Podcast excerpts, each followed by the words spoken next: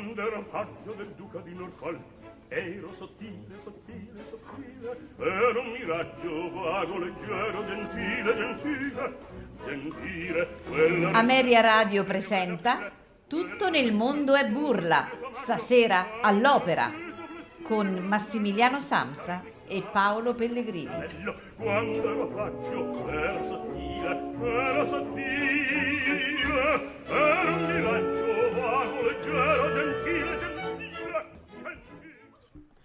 Buonasera a tutti e benvenuti alla puntata di Capodanno di Tutto nel mondo è burla stasera all'opera. Eh, intanto saluto Massimiliano, ciao Massimiliano. Ciao Paolo, beh no ti correggo però non è di Capodanno, è dell'ultimo dell'anno Ah, stasera. l'ultimo Capodanno dell'anno, è sì, certo, certo, è l'ultimo dell'anno, è giusto, giusto, giusto. Siamo l'ultimo dell'anno, quindi L'ultimo facciamo dell'anno. gli auguri già all'inizio della trasmissione di buon fine e buon Eh, inizio. Buon principio, Eh, certo, assolutamente sì. Bene, allora qual è stata l'idea eh, di noi di Tutto nel mondo è burla? Quella di terminare eh, l'anno con eh, un'opera bellissima di Strauss, Il Pipistrello. E tra i grandi interpreti di quest'opera non potevamo che non invitare con noi Armando Ariostini. Ciao Armando! Buonasera, buonasera a tutti. Buonasera, buonasera. Buonasera. Allora, eh, cari radioascoltatori, questa sera, eh, dopo la nostra introduzione, ascolterete una bellissima edizione del Pipistrello del 1984 di Venezia con direttore Peter Mag e adesso Armando ci racconterà qualcosa di quella produzione. Sì, certo, volentieri. Beh, pre- è stata una produzione veramente bellissima, storica, possiamo definirla, perché innanzitutto c'era il debutto di Giuliano Montaldo come regista, eh, regista d'opera, era la prima volta che lui mh, eh, faceva la regia di, un- di- di un'opera. E c'erano le scenografie bellissime di Mauro Pagano che allora eh, in quel momento era quello che, che- che- che imperversava nei più grandi teatri. Infatti lo stesso anno credo che lui eh, fu l- l- lo scenografo costumista della Ida inaugurale alla Scala. Eh, Ecco, Ehm, eh, per cui era una produzione veramente, veramente completa, completa in questo senso perché de- de- be- bellissime le scene, bellissimi i costumi, bellissima la regia. Ehm, io praticamente debuttavo nell'operetta, era la prima operetta che facevo.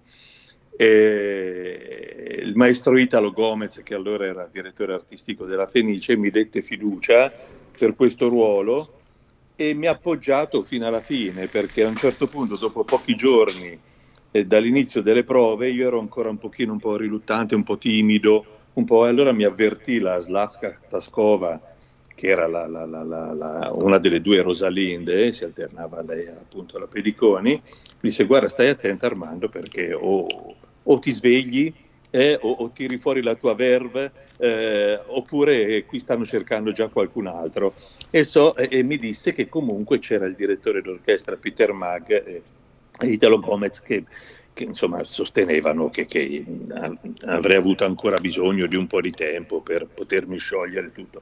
Come mi ha detto questa cosa praticamente mi ha salvato, ha fatto la mia carriera la Slavka Taskova, perché io dal giorno dopo sono cambiato come da- da- da- dal nero al bianco e ho dato tutto me stesso e alla fine insomma il risultato c'è stato perché fu veramente un, un successone, io da lì fui chiamato alla Scala e lo stesso anno eh, cantai alla Scala eh, nello, aspetta, era il, mm, sì, l'84 Sì. in quell'anno la Scala si inaugurava con la Carmen e fui chiamato per fare il Dan Cairo, insomma ero un giovane cantante, per cui Dan Cairo era già un bellissimo ruolo, Certo. insomma diretto da Bado, accanto a calibri come Shirley Verret e Placido Domingo che si alternavano alla balsa e a Domingo, è stato ecco, un, bel, un bel avvio, poi da lì alla Scala ho fatto nove produzioni, come dopo questo successo del Pipistrello a Venezia sono tornato in quattro anni in nove produzioni da protagonista. Cioè, ho fatto quattro carnevali consecutivi eh, alla Fenice.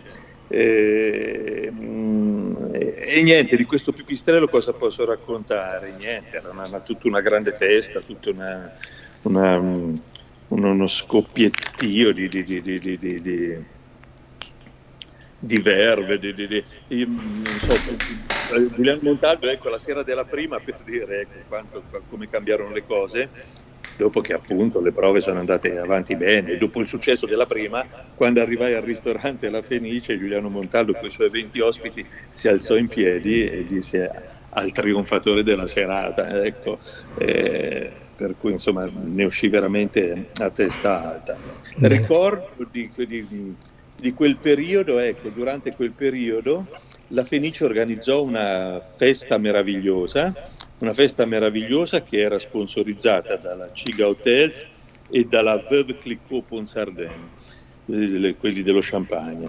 Per cui si fece questa festa dove vennero tolte tutte le poltrone dalla platea, Peter Mag dal palcoscenico dirigeva, prima abbiamo fatto tutto il secondo atto, dopodiché eh, dirigeva i valzer di Strauss e tutti i partecipanti, alla, alla, alla, cioè tutti quelli che erano in teatro, quella sera dovevano essere rigorosamente vestiti in abiti ottocenteschi e c'era tutto il jet set internazionale da Carolina di Monaco a insomma, tutta gente meravigliosa, il biglietto allora costava, mi ricordo, un milione, un milione per quella serata che poi sarebbe andato a beneficio de, de, della Fenice, de, delle risorse della Fenice e tutto quanto. Eh, e io, dopo il secondo atto, fui io ad aprire le danze, i valzer, con la signora Veuve Clicquot che sponsorizzava la serata.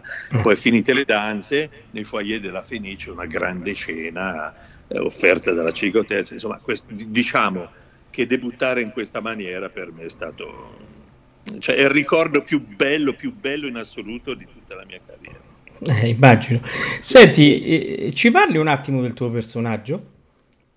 Di Eisenstein? Sì, Beh, perché Eisenstein è, è, sì, mm, è il, un personaggio un po' goffo, credulone, eh, che viene coinvolto ad una festa dal principe Orlowski dove mh, mm, eh, cioè, cioè, io, io, io, quella sera, la sera della festa, avrei dovuto andare in prigione.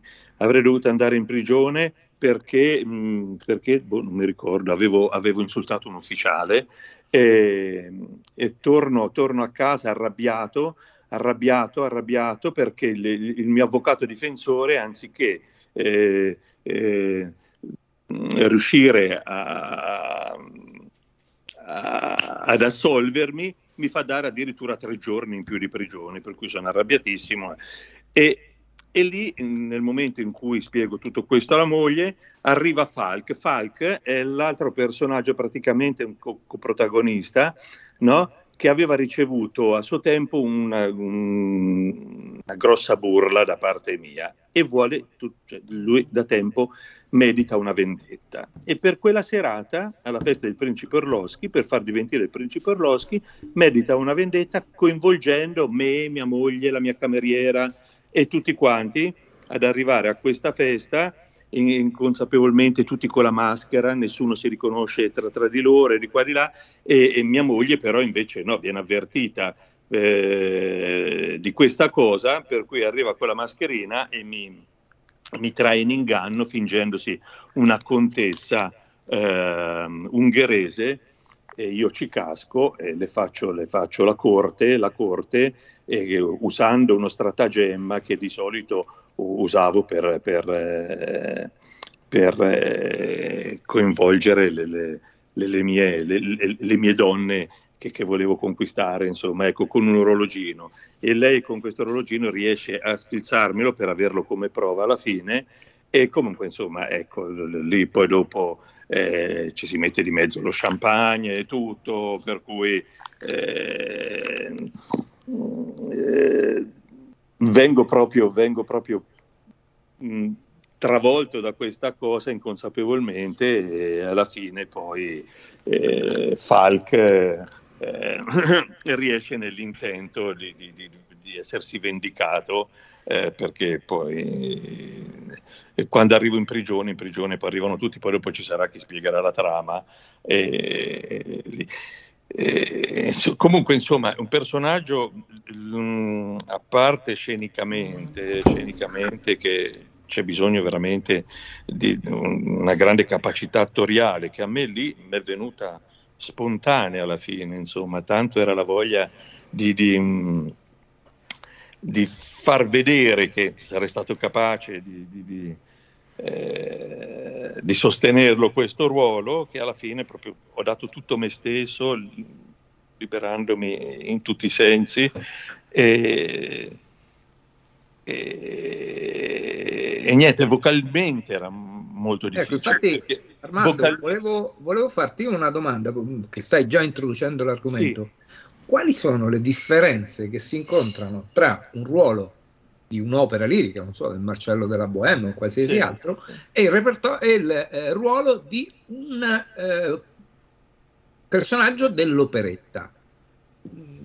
E eh vabbè, nell'operetta naturalmente devi, devi, essere capace veramente di stare in scena, di, di, di, di, dare vita totalmente al personaggio, perché devi saper recitare e qui in questo caso devi anche saper danzare eh, devi, mh, mm, e poi comunque vabbè, vocalmente parlando, questo ruolo è difficile perché è un ruolo che spesso viene dato anche ad un tenore.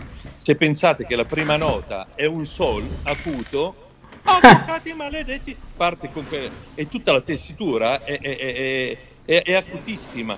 E la stessa cosa potrei dire ecco, del ruolo che poi dopo è stato uno dei miei cavalli di battaglia, anche, anche quello, il Danilo nella Vedova Allegra. Ecco, certo. tanti, tanti, si chiedono, ma è tenore o baritono? No, il primo interprete di Danilo è stato un baritono acuto, un baritono acuto. E poi da allora vabbè, non sempre si trovava un baritono che avesse questa tessitura facile negli acuti, e si andava anche al tenore, però insomma fatto dal, dal baritono ehm, si, si, differenzia anche dall'altro ruolo vero del tenore nella, Vedova Allegra che è Camille de Rossillon, dove lì eh, il tenore può sfoggiare una gamma più, più, più, più tenorile, più, e, e il, il, ruolo del baritono insomma, diventa più, più sensuale, più, più da, cantato da parte del baritono, una voce più... Mm, devo dire, comunque insomma, ecco, il, dall'ora, dall'ora tutti i pipistrelli nell'arco di 30 anni poi a seguire, tutti i pipistrelli più importanti, diretti da Peter Mag li ho fatti io, tutti quanti. Quindi fu un successo dai, di questo. Fu un, succe- fu un successone a Catania, a Palermo, all'Opera di Roma. Eh, eh, insomma, e, e, e, ogni volta cantavo con, non con cantanti di operetta, perché c'è il cantante d'operetta, quello il cantante anche di musica leggera, lo, lo, lo può fare. Sì, esatto, esatto, se è fatta in una determinata maniera. Ma ogni volta che ho fatto o la Vedova Allegra o il Pipistrello sono state delle vere opere, sempre sì, con, grandi, con, grandi, cantanti, grandi... La scelta del cast, infatti questo della Fenice è, è tutto un cast lirico. Con sì, la sì, tutto, tutto un cast lirico, assolutamente. Eh, la Mazzuccato, la, la, la, la, Mediconi, Luigi Alva che faceva... Luigi Alva c'era eh, addirittura, sì, sì, sì, come nel ruolo di, di, di, di del, uh, di Frosch, che, del, appunto, che è il carceriere, c'era addirittura Adolfo Celi, poi ogni volta c'è sempre un grande attore, un grande attore. Sì, sì, sì. sì, eh, una volta invece a Catania, nel ruolo del principe Orloschi, ho avuto Milva. Ah. Milva, sì, sì, era meravigliosa, meravigliosa, proprio calatissima nel ruolo, e tutto, sì, sì stupenda. Senti, e, ehm, Armando, un, ah, una, una, curiosità, no? eh, eh, parlaci un attimo della direzione di Peter Mag, perché eh, noi, io l'ho ascoltato molte volte il repertorio mozartiano, sì. Eh, certo. Ho ascoltato il pipistrello, quindi mi sono già fatto un'idea, però mi piacerebbe sentire da te che stavi, no? che ne eri sotto certo, la bacchetta. Certo, dunque, guardate, proprio prima stavo rileggendo le critiche d'allora, no? cosa, cosa rivelava Peter Mag in un'intervista? Dice, eh, io faccio il pipistrello quando e dove posso, perché la considero la migliore opera buffa dopo le nozze di Figaro. È in, è in, essa una levità, una grazia per cui si deve suonare Strauss esattamente come Mozart. Se si pensa al pipistrello con banalità, come se fosse musica popolare, diventa un'operetta qualunque, come una mimosa che si, che si, schiude, che si chiude. Toccando invece uno spirito mozartiano diventa un'opera.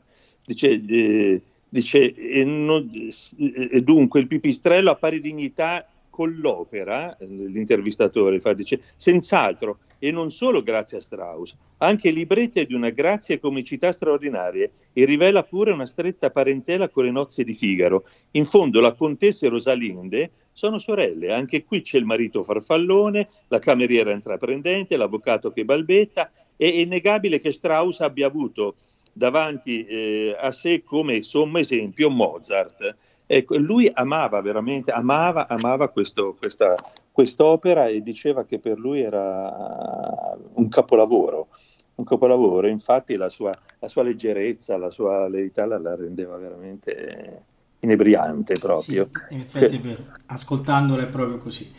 Mm. Eh, senti Max, devi aggiungere altro, se no io cambiamo un attimo argomento con Armando perché ho, ho bisogno di chiedergli delle, delle cose che reputo che anche per lui sono importanti. Prego, prego, vai pure Paolo. Allora, io approfitto che tu sei qui in questa serata, insomma, che eh, no, sposta, quindi cambia sì. l'anno. Siccome so sì. che tu sei molto legato, come tutti noi, alla Casa Verdi, ah, eh, sì. vorrei, ecco, che eh, no, in questo momento così difficile, che purtroppo non ci abbandona, un pensiero mm. ai graditissimi ospiti, insomma, agli eccellentissimi ospiti di Casa Verdi, no? per augurare un buon anno sicuramente Certo, certo, certo, purtroppo non è stato un periodo bello per molti di loro, perché soprattutto coloro che sono nella RSA eh, sono stati mh, mm, purtroppo eh, cioè, a, un certo punto non hanno avuto più la possibilità di vedere nessuno, né parenti né amici, nessuno. Adesso ultimamente ogni 15 giorni davano l'opportunità a un parente di vederli per mezz'ora e adesso hanno richiuso di nuovo tutto perché purtroppo la situazione è quella che è. Eh, so, so che purtroppo tanti di loro non li ritroverò come l'ho lasciati due anni fa, ma vabbè, li sento ogni tanto al telefono, ma per esempio sento il baritono Saccomani, poveraccio, che insomma non, non, sta vivendo un momento facile, purtroppo anche la, la signora Santunione, che è grande soprano, anche grande lei... Oriana Santunione. Sì, la, la grande Oriana Santunione, sì. E lei poi purtroppo da quando è entrata lì è entrata un po' rassegnata, non ha voluto più vedere nessuno, sentire nessuno, ero l'unica persona con la quale stava volentieri quando andavo a trovarla e sicuramente le sono mancato come mi è mancata lei. Io ho continuato a portare a loro del tambellone che faceva tutti i mercoledì, ma dovevo lasciarlo in portineria perché non mi era concesso di, di, di salire. E ogni tanto qualcuno l'ho rivisto previo appuntamento prendendo il posto di un parente perché non più di una persona poteva andare ma non potevo prendere poi il posto di, di, con alcuni di loro dei figli o, certo. o dei nipoti, insomma, ecco, oh, sì, sì, stato...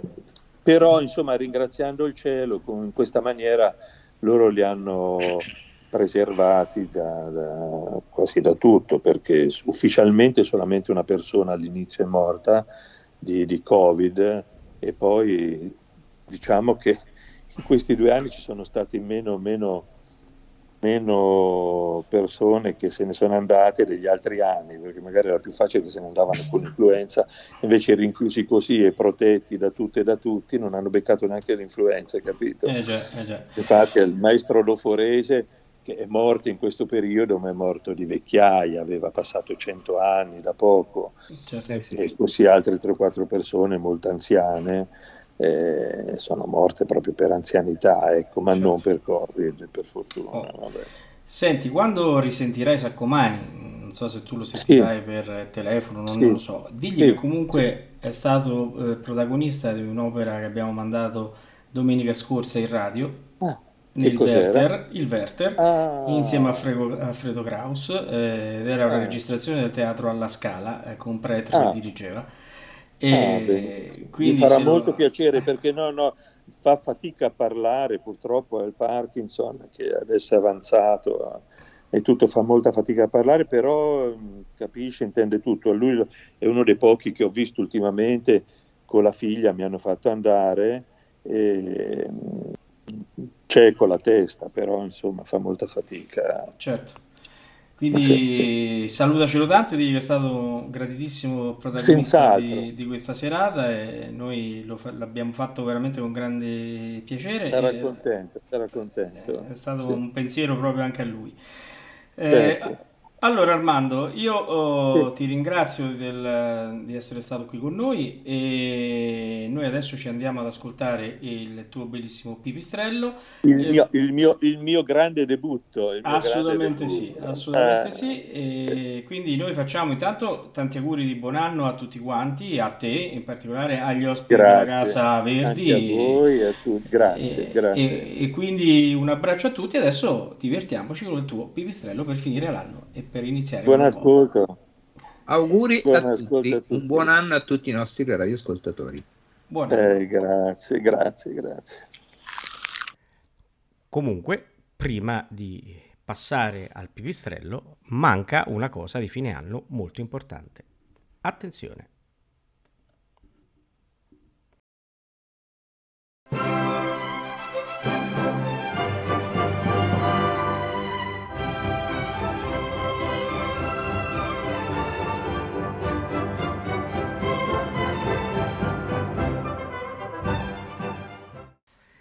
Allora non poteva mancare la caccia. Eh, siccome è anche l'ultima dell'anno e l'ultima del mese, eh, dobbiamo espletare le nostre procedure.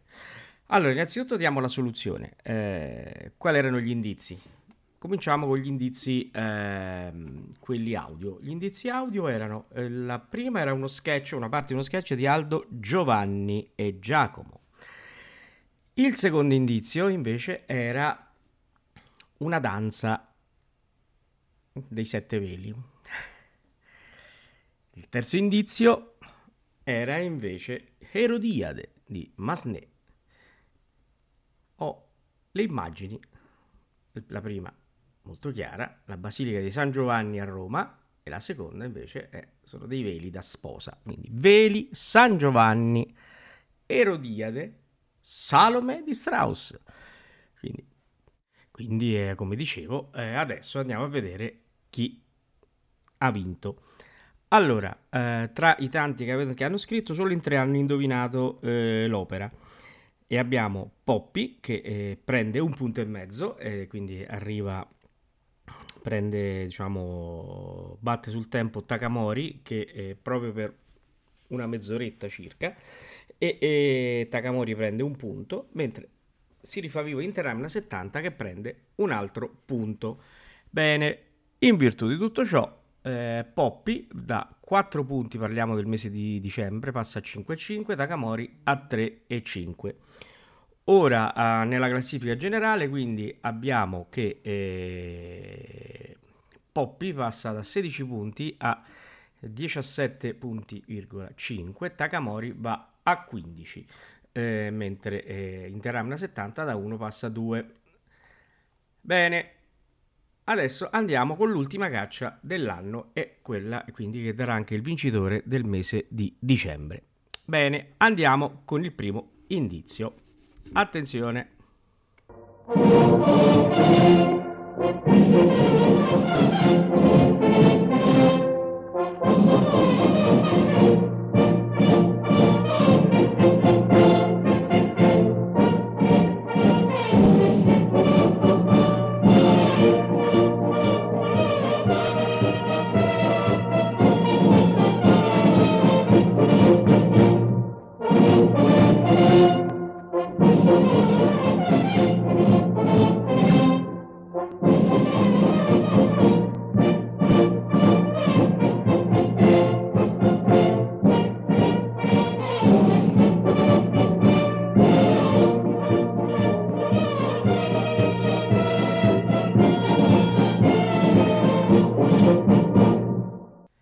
Bene, primo indizio molto chiaro, già c'è il titolo dell'opera, l'autore, tutto, anche i primi interpreti secondo me. Andiamo con il secondo.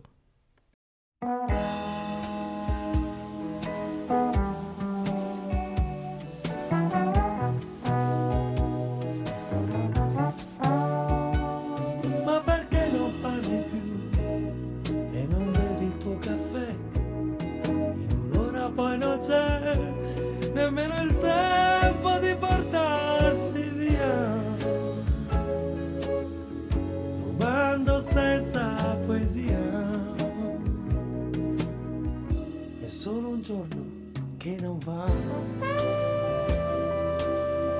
Non te preoccupare. E poi ti accorgi che anche tu.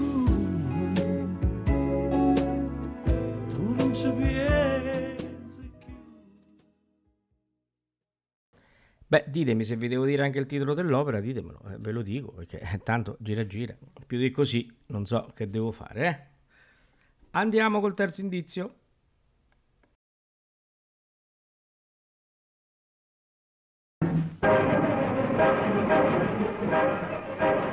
Mercoledì 5 giugno.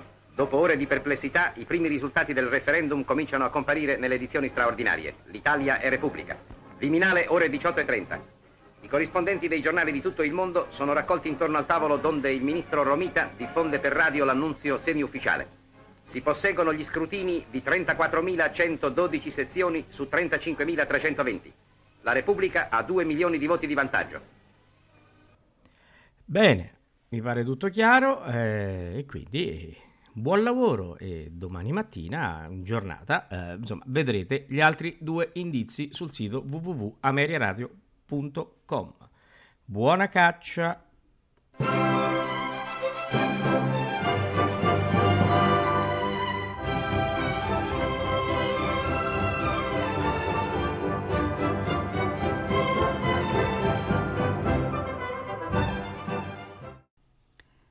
Falk, a seguito di uno scherzo fattogli da Gabriel Eisenstein, viene soprannominato Pipistrello e decide di restituire lo scherzo.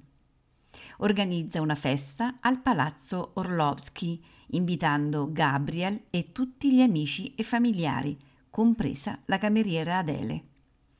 Gabriel però è stato condannato ad otto giorni di carcere e presto verranno a prenderlo a casa.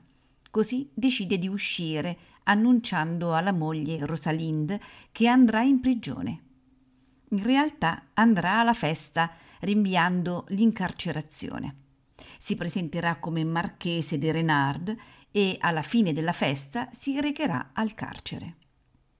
Rosalind resta in casa da sola, ma giunge Alfred, suo eterno spasimante. I due stanno per cedere alla passione quando arriva Frank, il direttore del carcere, che cerca Gabriel per condurlo in prigione. Rosalinde fa passare Alfred per suo marito, sarà lui ad essere arrestato. Alla festa giunge Frank e anche una misteriosa contessa ungherese mascherata che viene corteggiata da Gabriel, il quale le dona il suo orologio d'oro. A mezzanotte Frank accompagna Gabriel in carcere. Quando quest'ultimo viene a sapere della visita notturna di Alfred, chiede spiegazioni a Rosalind, la quale gli fa vedere il suo orologio d'oro. Era lei la misteriosa dama ungherese che Gabriel corteggiava. Rosalind lo perdonerà, ma il vero colpevole chi è? Lo champagne, naturalmente.